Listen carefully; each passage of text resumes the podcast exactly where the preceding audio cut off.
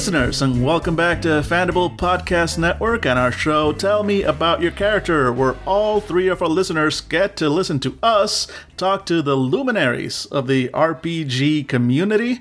Uh, we've got people who make podcasts, we've got people who play games, we've got people who I found on the street and managed to bully into being on this show. It's great. Those I feel like are often the best guests, honestly. Yeah, no, exactly. And today I am really glad to be joined by Jeff Stormer from Party of One. Please go ahead and introduce yourself to our listeners. Hey everybody, uh, my name is Jeff Stormer. Uh, as mentioned, I am the host of Party of One, which is an actual play about two-player role-playing experiences. I am also one of the co-hosts of All My Fantasy Children, a podcast about tabletop character creation on the OneShot Network. Uh, I am also a game designer. You can find my stuff on itch dot i o. Uh, the one thing you cannot find on itch dot i o yet, but will be on there, is perhaps my most notable game design work to date, which is that I am the official LARP designer of the Olive Garden restaurant, unofficially speaking. And uh, I designed Mission Accomplished, which went uh, funded on Kickstarter last November and should be out in stores sometime before June. Awesome. Things looking like we're on track. Absolutely awesome. And we actually got to play that one with you. Yes. Yeah. It was a lot of fun. That was a good game. Yeah, no, it, it's it's a, it's a highlight of uh, of last year. All right. Well, welcome to the show. You are uh, one of our very first guests. We're still ironing out all the kinks here, or, or airing out all the kinks. I'm not sure uh, which one of those applies, but either way, kinks. It's a little bit of column A, a little bit of column B, I imagine. Exactly, exactly. And, well, as the name of the show implies, we're here to talk about, hopefully, one of your favorite or more memorable characters that you've played. So who are you bringing to our little tabletop today?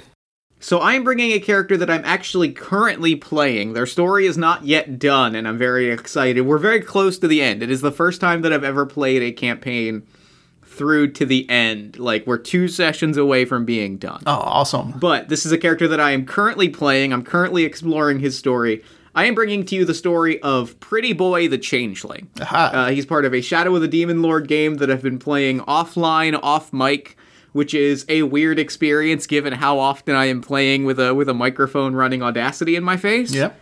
But uh, yeah, that is the character that I, I am bringing to the tables. Pretty Boy the Changeling, uh, Magician, Witch, and Doppelganger, specifically. Magician, Witch, and Doppelganger.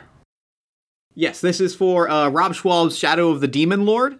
Uh, and the way that class progression works in the game is you have a novice tier, an expert tier, and a master tier, and each tier you pick a new class and get new abilities. So he started out, he was initially a changeling, because you start out with just an ancestry, you don't get a class until first level. Uh, so he started out as a changeling. When he got to level one, he took on a novice path of magician, and then at level four, he became a witch, and at level seven, seven or eight, he became a doppelganger, which is basically fully embracing his changeling heritage to push his shape-changing abilities to terrifying new heights. Neat. All right, so we know a little bit about what he is, but so tell us, how's he joined into whatever adventure you're in now? Tell us a little bit about his, his backstory and his current history. So his backstory, uh, Pretty Boy is a changeling. Changelings are people that are the... People that have been, that were used by Fae to replace children when the children are abducted. They are mostly sticks and mud and a little bit of, like, chaos magic. Yeah, I've, I've met people like that, yeah. Yeah, right? You know the, you know the type. Um, they are, like, not human is a, is a key way to put it. They remind me a lot of Prometheans from Promethean in that they are alive, but, like, specifically not, you know, not quite... Like, they have that sort of unearthly quality to them. Uh, Pretty Boy specifically uh, is a changeling who is cursed with the with the ability, the inability to lie in any situation. Like, he has to tell his version of the truth no matter what is happening. A challenge when you're when you're when your sort of innate nature is to take on the faces of others, which drove Pretty Boy to. Um, pursue a way that he could explore his truth and the truth of the world through taking on the appearances of others, which is theater.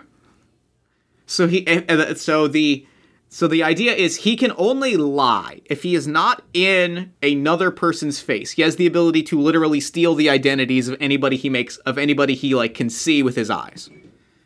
Uh, if he is not in someone's face or in someone's disguise, he is incapable of lying. The only way that he can commit to telling a lie and not immediately blurt out the truth is by putting on someone else's face. So he spends most of his life wearing other people's faces. Specifically because, like, it is, and, and because he is a, an adventurer, he is a rogue, he is a, a, you know, underhanded hero, a hero sort of doing illicit deeds for the greater good. It often behooves him to have that face on and lie, especially since recently, as in when he became a doppelganger and sort of transcended into into fully embracing his nature as this, you know, body-swapping creature, entity, he gained the ability to, when he steals someone's face, also take, also, like, cap- capture all of their memories and thoughts and feelings and skills. So if he be- if he takes on someone's face, he can literally, like, live out their entire life and has all of their skills and languages and memories at his command, basically. Uh, that, that sounds like it's a you know mildly useful skill. In, in occasionally, pers- yeah. occasionally comes in handy. Yeah, in just certain very specific circumstances. Very specific. Yeah. Um, but uh, Pretty Boy was a grew up, and Shadow of the Demon Lord, a little bit of context, is a post-apocalyptic, or is fantasy post-apocalypse, is how I would describe it. The, there is a portal to hell that is slowly expanding. Um, the Demon Lord, the ultimate dread god that will consume the world, is slowly pulling through, and there's nothing you can do to stop it. So it is merely trying to survive in a world that is slowly being consumed by hellfire. Uh, Pretty Boy, however, be, was, because of his inability to lie, and because he is just, you know, a little bit naive and, and a little bit good-hearted, has grown up very, like, trusting and and hopeful in the world. This, however, sort of backfired when he discovered that somebody, a high-ranking member of the church, had struck a deal with a demon, was, like, was was an infernal agent working to corrupt the church of the new god. Pretty Boy immediately walked into the nearest, like, chapel and was like, that guy is working with demons. That's the one right there. So the church, being the church, being a monolithic organization, obviously took this very seriously, handed him an official summons, and sent him off to the holy capital of the land. With this official summons, they put him on a boat, and then quietly told the, then quietly gave orders to the boat to just go. Just sail off and never be seen again. The, the summons, naturally, was a blank piece of paper. Of course. We shipwrecked. Uh, I met the I met the fellows in our, our adventuring party. We we struck up a bond, and we've been living in the Pirate Isles, trying to do good in this world of pain and suffering ever since. All right. We all right. Uh, most notably have uncovered the Golden Lady, which is uh, we're on a whole adventure path about trying to recover this magical statue and bring it to her necro, the necromancer that we think might have animated her. We're not clear on the details yet, but like we're trying, but like by doing that, we're hoping to stop an army of the undead from coming from the land beyond the Wall of Storms. It's a whole situation, but we're on our way to solving it. Pretty Boy has gone through a lot to get here, and hopefully we can save the world, or at least some people in it for once. all right, all right. So sounds like he's got a, he's got his path set before him. You said that he's, this this campaign's kind of uh, already heading towards, uh, I guess, uh, the final confrontation or the final uh, event. Yeah, the the nice thing about Shadow of the Demon Lord as a game is that like it is structured in a very it is structured in a way that I describe as very like adult-friendly gaming, which is, it says, you gain a level every session, no matter what happens. At the end of a session, you gain a level. You only go up to level ten, so you are guaranteed to play through an entire campaign in eleven sessions, counting level zero. So the idea is, like, there's a very set amount of, like, you will tell a full campaign story in this many sessions, which makes it easy to plan. So we're on session nine, I think we're on nine, ten now. I think this is session ten of an eleven-session campaign, so we're very close to the end. We've we've seen these characters through to the end. It's an interesting approach, though. You, you basically, the game from the beginning tells you you're you're going to build an arc. You know, yeah, story and arc. It's cool for the Game Master because it, it basically says, like, you have this long to, like, you know that this is, and you know the characters are going to gain, like, significant jumps of power here and here. So you can plan out, like, okay, so if we're going to make, if this is the level that we become the next tier, here's my big earth-shattering event to, like, change their status quo. It's very cool. I like. I'm a bi- I am a big fan of how of the game on a mechanical level. Interesting, because I've heard of the game pretty often, but I I haven't had a chance to to give it a shot. Now I'm interested. I love the way that it approaches. Sto- I love the way that it structures stories. But that is that is talk for a game. Tell Me About Your Game podcast, not Tell Me About Your Character. Right. So for your character himself, though, so we know we know he's heading towards the final confrontation. So, but you kind of skipped over a few parts there. I think there, there was a moment when you said uh, many things happened. Uh, yes. Let's go ahead and expand on that one. Sure, sure, sure. So um, something, something, some things of note that happened very early on. Like I said, we fell in with this adventuring party. Um, he had he very quickly uncovered that this piece of paper was blank and that he was sent off to his demise. So he had this crisis of faith that the religion that was very close to him suddenly meant nothing, and they were willing to just throw him aside for bureaucracy's sake. So since then, he has been trying very hard to find something to believe in. He spent a long time thinking that was people, because our first few adventures were very much, someone is suffering, can we, like, stop this? Or, like, there's an adventure, but there's also a subplot about, you know, can we help this person. For example, um, we had to investigate somebody, somebody's, uh, uh, the mayor's prized pigs, the mayor of Scrapple Cove's prized pigs had gone missing. We tracked this. We uncovered that there were an elven temple. The elves, of course, have been dead for a thousand years. We uncovered the temple. We fought some, some demons, but like the idea that, but there was still this thing where this mayor had been undergoing this crisis. So we kind of investigated it. We found that the mayor had been actually kind of a serial killer.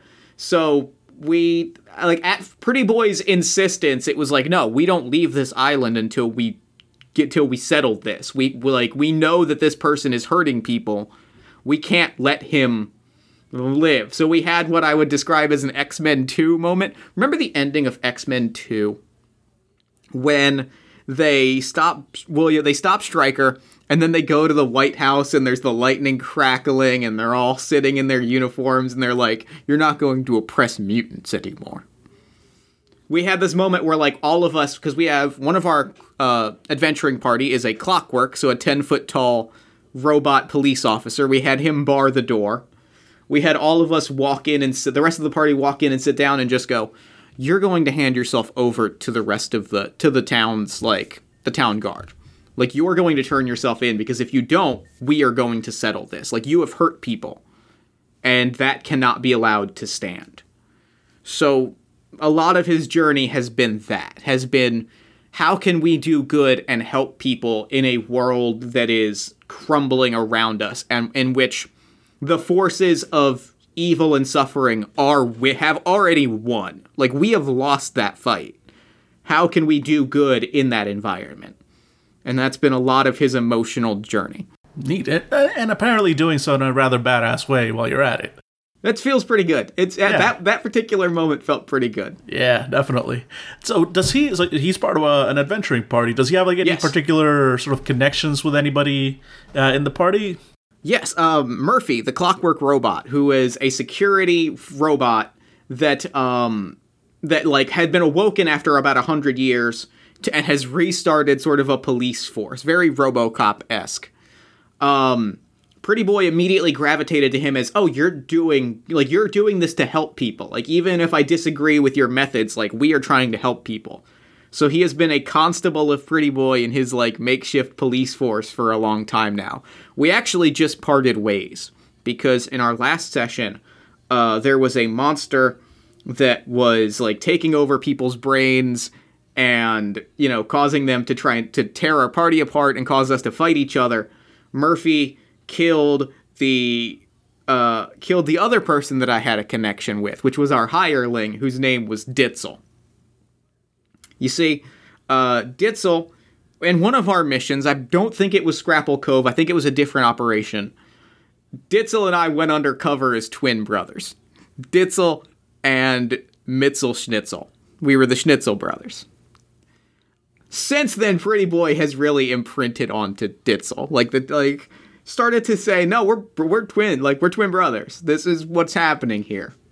So having Ditzel be killed by his best friend's hand has shaken his belief that you can really be a hero. And he's sort of now taking a stance of, we just have to save the world and complete this one thing, and then I never have to see any of you again. Because we lost party members, and we've had I had friends die at my own friend's hand. I lost a blood brother. I don't know that I can believe in heroism anymore. But, like, I have to, right? Like, I have to still believe that there is good out there in this place. That maybe we can still do something good. So I'm really I'm really feeling this, like, moral quandary. I don't know if you can tell how into this, like... Oh, yeah. Can you be a hero in this environment space is, like, my jam. No, he's had a hell of an arc. I mean, you, you described him when he started as almost naive, and mm-hmm. uh, and now going into this just like almost world-weary sounding character. Yeah. He's he has seen and lost so much at this point that, like, I'm curious to see, like, where he ends his journey. Like, I have ideas, but I'm curious to see where he ends up. So, actually, let's go into a little bit a few of those ideas because okay, let, let, let's skip over the actual ending because. We don't know until we get there. But the ending happens, presumably. You win. He survives. Best case scenario, right? He will, right. Yeah, best case scenario. Best case scenario. You win, you save the world, and you're still alive on the other side. Where do you think he'd go from there? I mean, does so he... right now, here's my theory. Here's my operating theory. We've had a rivalry for a very long time with the Queen of the with the Queen of Pirates and the Red. Our crew often like to make the joke, more like Anne the Dead when we get through with her. We finally, like, met and confronted Anne the Red because she had kidnapped Ditzel and Ditzel's maybe romantic interest, we're not sure yet. Kidnapped the two of them, held them ransom. Before we let, went off to return this statue, we confronted her, we got our friends back. This was the moment I had actually become a doppelganger and had gained the ability to not just take someone's face, but their life. And we needed, we actually needed her, we needed a way to get past, to get past the wall of storms on the edge of the world into this other island where this necromancer is living. This is when I pitched the theory of, well, why don't I just take her face and her memories and, like, she, because she had visited this island. So I was like, well, then if I just take her memories, I will remember the route that we took to get to this island. I'll write it down in a journal. I will hold on to that. I, I, will, I will become our pirate captain and, and hold on to all of her years of pirating experience. I haven't taken off that face because I, I want to make sure we can get home. So kind of where I'm feeling right now. If the if, if everything goes as I, I think it might. If nothing changes about my current mind state of towards the world, towards heroism, I think that at the end of this, Pretty Boy might climb into a boat, sail off, and no one will ever hear from Pretty Boy again. But Anne the Dead will rule the seas in place of Anne the Red, and will fight for righteousness, and, and will will be the will be the counterbalance to Anne the Red's cruelty, as Anne the Dead maybe trying to bring some level of justice to the seas, and be and be be try to maintain that sort of heroism, but.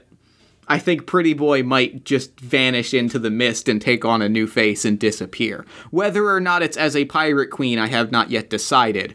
But, like, as of right now, I think I think when Pretty Boy is done with this, Pretty Boy will take on a face and disappear. I mean, there's worse career options than pirate queen, honestly. Yeah, right? It's, it's not a bad one. All right, I need to take a step back here, though, because you mentioned, and this is something that, that, that comes up every so often on, on the interviews I've done on the show, and I always need to, to poke at it. You mentioned a potential romantic interest for the character. Uh, Ditzel, we met a pirate, one of Anne the Red's crew, named Bloody Priscilla.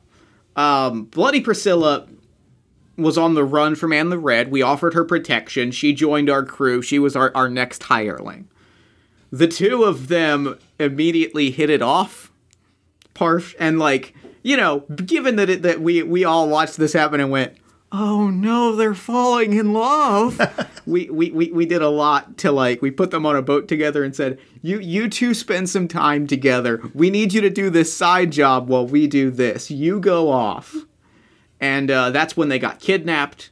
Afterwards, we talked to them and we got them both to admit that, yeah, maybe something happened while they were on that boat, which, which is what we're all looking for. But then Ditzel was thrown into a, was thrown into a volcano. So, like, now we're real upset. Like, I don't, I'm very, I, I feel bad for Priscilla, because she wasn't even there to see Ditzel die. Mm. I'm very upset.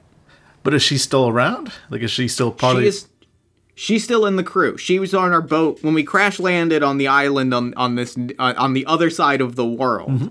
We needed we needed people to repair our boat, so she was part of the, the boat crew. Ditzel came with us, and then Ditzel was killed. So, like, we have to go back and tell her, like, Ditzel's dead. Yeah, that's gonna be that's gonna be a difficult conversation. Yeah, just a little. But hey, she's still around. Who knows? Might might even play a role in the, this after story. Fingers crossed. I feel like I I I feel like. Right now, my stance is, if I know, if I can just leave and, like, sever ties with this group, and, like, so that none of, so that, like, they can live their lives and be happy while I go off and die a hero's death, I'd be all right with that. If they want to come along, great, but, like, my role is here. My pretty boy's role will be done, and whether, whether... whether Anne the Dead or some new identity, whether whether Mitzel Schnitzel lives on as a detective, whatever role I take in the next life, if they want to come along, that'd be there. That's that's their decision, right? Right. Okay, so this character, on its own, fucking awesome, right? I mean, it, it stands on its own as pretty badass. But for you personally, when you think about this, like, I mean, you, you you've played, you know, a character or three in your time, right? A few. Yeah. A few. Exactly. But you chose this one to talk about to our vast crowd of all three listeners. What about him? What What about him is it really what strikes you most? I, I love... I am a sucker for heroes, hero, like, uncompromising heroes. Especially when things get difficult, especially in worlds that require compromise. Playing this character and, like, in this space where, you know, it is expected, it is expected that you will make deals with the literal devil, right? Like, it is expected that moral compromise is the order of the day. Uh, we often laugh at the end of sessions that it's not so much a, hooray, we did it, as, well, it's a, it happened. There's, there's not so much a good job as job. And, like, that's, I think, very interesting. And, like, playing a character who is like, no, we're going to do good in this space is, like, com- has is something that I've thought a lot about since, like, creating the character. I also think about him a lot because, like, part of a note about the character is Shadow of the Demon Lord has tremendous random character generation. There are tables upon tables upon tables. Almost everything about him is randomly generated. I randomly rolled that he was going to be a changeling. I randomly rolled that, like, his appearance is... I, there's an appearance table, which is three d six. The obvious, like, the, the common results are you look unremarkable. And I happened to roll a seventeen, which is that you are so pretty that, like, people look at you and become... and are, like... They look at you... You look like a, a, a porcelain painting. And then I added the detail that if you look at him from the wrong angle for a split second, you are mortified. But otherwise, he is a, a, a picturesque beauty.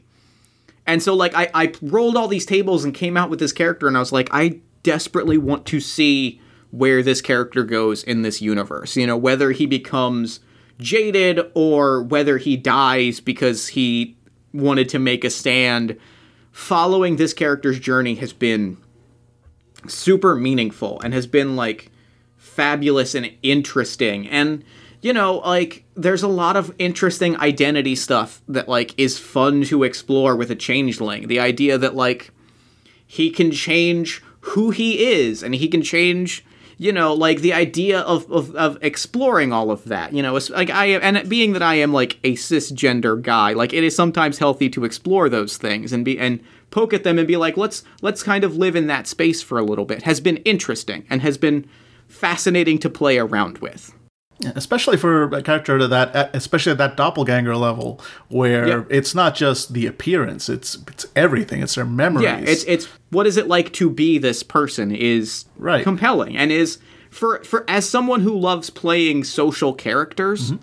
playing a character that is fundamentally taking on other people's lives is super interesting, is is fascinating and, and cool as hell. And I'm really, I'm really sort of fascinated by by, by the approach uh, that you took there at the beginning, because, you know, for most people, you come into the game with an idea of what you want to play. You're like, I'm gonna play the bard, you know, I'm gonna play the rogue, I'm gonna play a space marine. You went with the, you know, the random generated tables. You're like, mm-hmm. all right, you know, dice, decide for me. But then once you saw what they made, you just kind of fell in love, it sounds like. Oh, for sure. I started, I'd say I got halfway through character creation and was like, yeah, this is the character that, like, I want, like, because it was, it would have been entirely possible for me to roll, like, a human fighter or, like, a human soldier and been like, okay, cool, I'm going to play this character, it'll be interesting, but, like, I rolled this character, like, I had already, you know, rolled a few times and been like, okay, he's a changeling, he's taking on people's faces, I think he's sort of a, he's sort of, you know, compelling and, and weird. And, like, then I rolled that he is unable to lie. And then I rolled that he is an entertainer. And I was like, I don't see how these connect unless I can make it that he can lie, like, he can't lie. But if I'm you, well, you can lie. Or I could make it that he is an actor and that, like, by performing as this character... You know, because I we are, we are both artists, we think about this, right? The idea that, like, art is in its own way conveying truth through fiction. I loved the idea of a character using that half as delusion to justify their moral compromise, and half to have that character, and half as just a genuine belief of, like, this is my art, I'm going to put everything I have in this. It's just been amazing and cool and weird, and, like, I'm definitely randomly rolling my my next character if Pretty Boy dies next session, which might happen. It may very well happen. I've actually done that a few times myself, uh, not not dying the next session, although, yes, that too. But, uh, you know, done the, the randomly generated characters, and, yeah, it is. I've had that kind of happen to me where just the story that the dice start to tell becomes really compelling. No, it's the, it's the, ma- like, that's for me the magic, that's magic, that is pure magic. Shameless plug, this is what, that is also what we do every week on All My Fantasy Children, is a lot of letting the dice tell the yeah, story. Which, which by but the like, way, also, which by the way, one of my favorite podcasts. I've, I've, oh, I, I, I did, I, I discovered it very late. I discovered it a- after we had uh, our, our session of your game, uh, and I was like, all right, who is this guy? Uh, so I started looking into it, and I went way back to the very beginning. I'm like, let me start back there. I think that's what you got to do, really. Yeah, and I've still got quite a backlog to get through, but yeah, it quickly became one of my favorite ca- one of my favorite uh, podcasts. And I think that's what the magic, like the magic to me of letting the dice tell the story, is what makes, part of what makes role-playing games special is, like, I know the things that I am passionate about, so those things will show up in the story that I'm telling regardless. But if I just kind of let random chance dictate the next piece of the puzzle, and then I have to fit those pieces together, it, I think it creates fascinating and vivid art. Well, there's two parts to that to me. It's, one is that as soon as you're letting the dice decide, the story, it, it becomes not just your story anymore, mm-hmm. and we yeah. as humans are curious about other stories. So as soon as it becomes a, this story outside of me, now I'm really curious. Uh, there's that, and the other is when you get those weird juxtapositions, in the space between these things is where the story happens, right? That's that's mm-hmm. in the space of these two things that shouldn't fit together. That process of fitting them together is where real creativity tends to tends to be born. Mm-hmm. So I think it's I, it's the beauty of it's the beauty of this this art form that we are all taking part in. Exactly, exactly.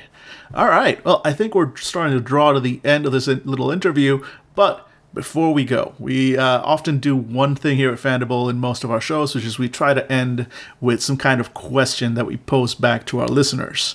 So do you have something that either you personally would like to ask them regarding, uh, you know, their character choices or their character uh, ideas, or perhaps even something that you think uh, your character himself would would want to know from others? You, you know what? Now that you mention it, I do have a question I think Pretty Boy would like to ask. All right. Because I think that, like I said, he's been in a place lately where he is beginning to question, like, is it worth it to do these things? So the question that I want to ask your listeners and their characters, right, is what have you done to help someone recently? What have you done to actually, like, help make someone's life better recently? And I, I ask that you spend some time thinking about that, and that hopefully if you can't find an answer easily, that you take some time to make to make an answer for that, because whether it be the world of the Demon Lord or the world of twenty nineteen, the Shadow of the Demon Lord is out there, and all we have to fight that thing is each other and ourselves. So what have you done to help someone lately? Nice. I like that. Uh, advisory, any similarity of, between this podcast and uh, current world events is purely coincidental. Of course. Of course. This is art. These are fantasy role-playing. Exactly. Fantasy role-playing games. It's absolutely zero connection to the real world. Of course not. Don't be ridiculous. Exactly. That would be silly. That'd be silly. All right. Well, Jeff, thank you so much for joining us today. It was a real oh, delight to have you. This is my pleasure. Yeah, thank you. And, and uh, before we go, any last things you want to say to our listeners? Any anything else you need to plug? Anything you got going on? Uh, yeah, you can see all of my work, my game design stuff, my podcasting stuff, all the stuff that I do at jeff stormer dot com, uh, party of one podcast dot com, all my fantasy children dot com. Uh, I think that's pretty much everything. Or you can follow me on Twitter at party of one pod. Excellent. And we'll have links to everything on the show notes. So Fantastic. For listeners, just go ahead, check on the website or check your podcast app. You should see all that there. And once again, Jeff, thanks for joining us. Oh, thank you for having me. All right, good night.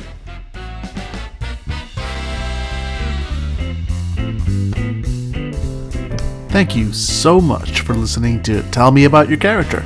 If you enjoyed this, you might also want to check out our many other shows on the Fandible Podcast Network. Dozens of actual play tabletop R P Gs and our long-running series, The Solo Shot and Long Shot. And if you really liked it, consider supporting us on Patreon at patreon.com slash Fandible. Not only will you get episodes early, but you'll also get access to our subscriber-only Discord server and the Fandible Notebook, now featuring the soon-to-be smash hit game Three Goblins in a Trenchcoat by yours truly. Come back next week for more Tell Me About Your Character.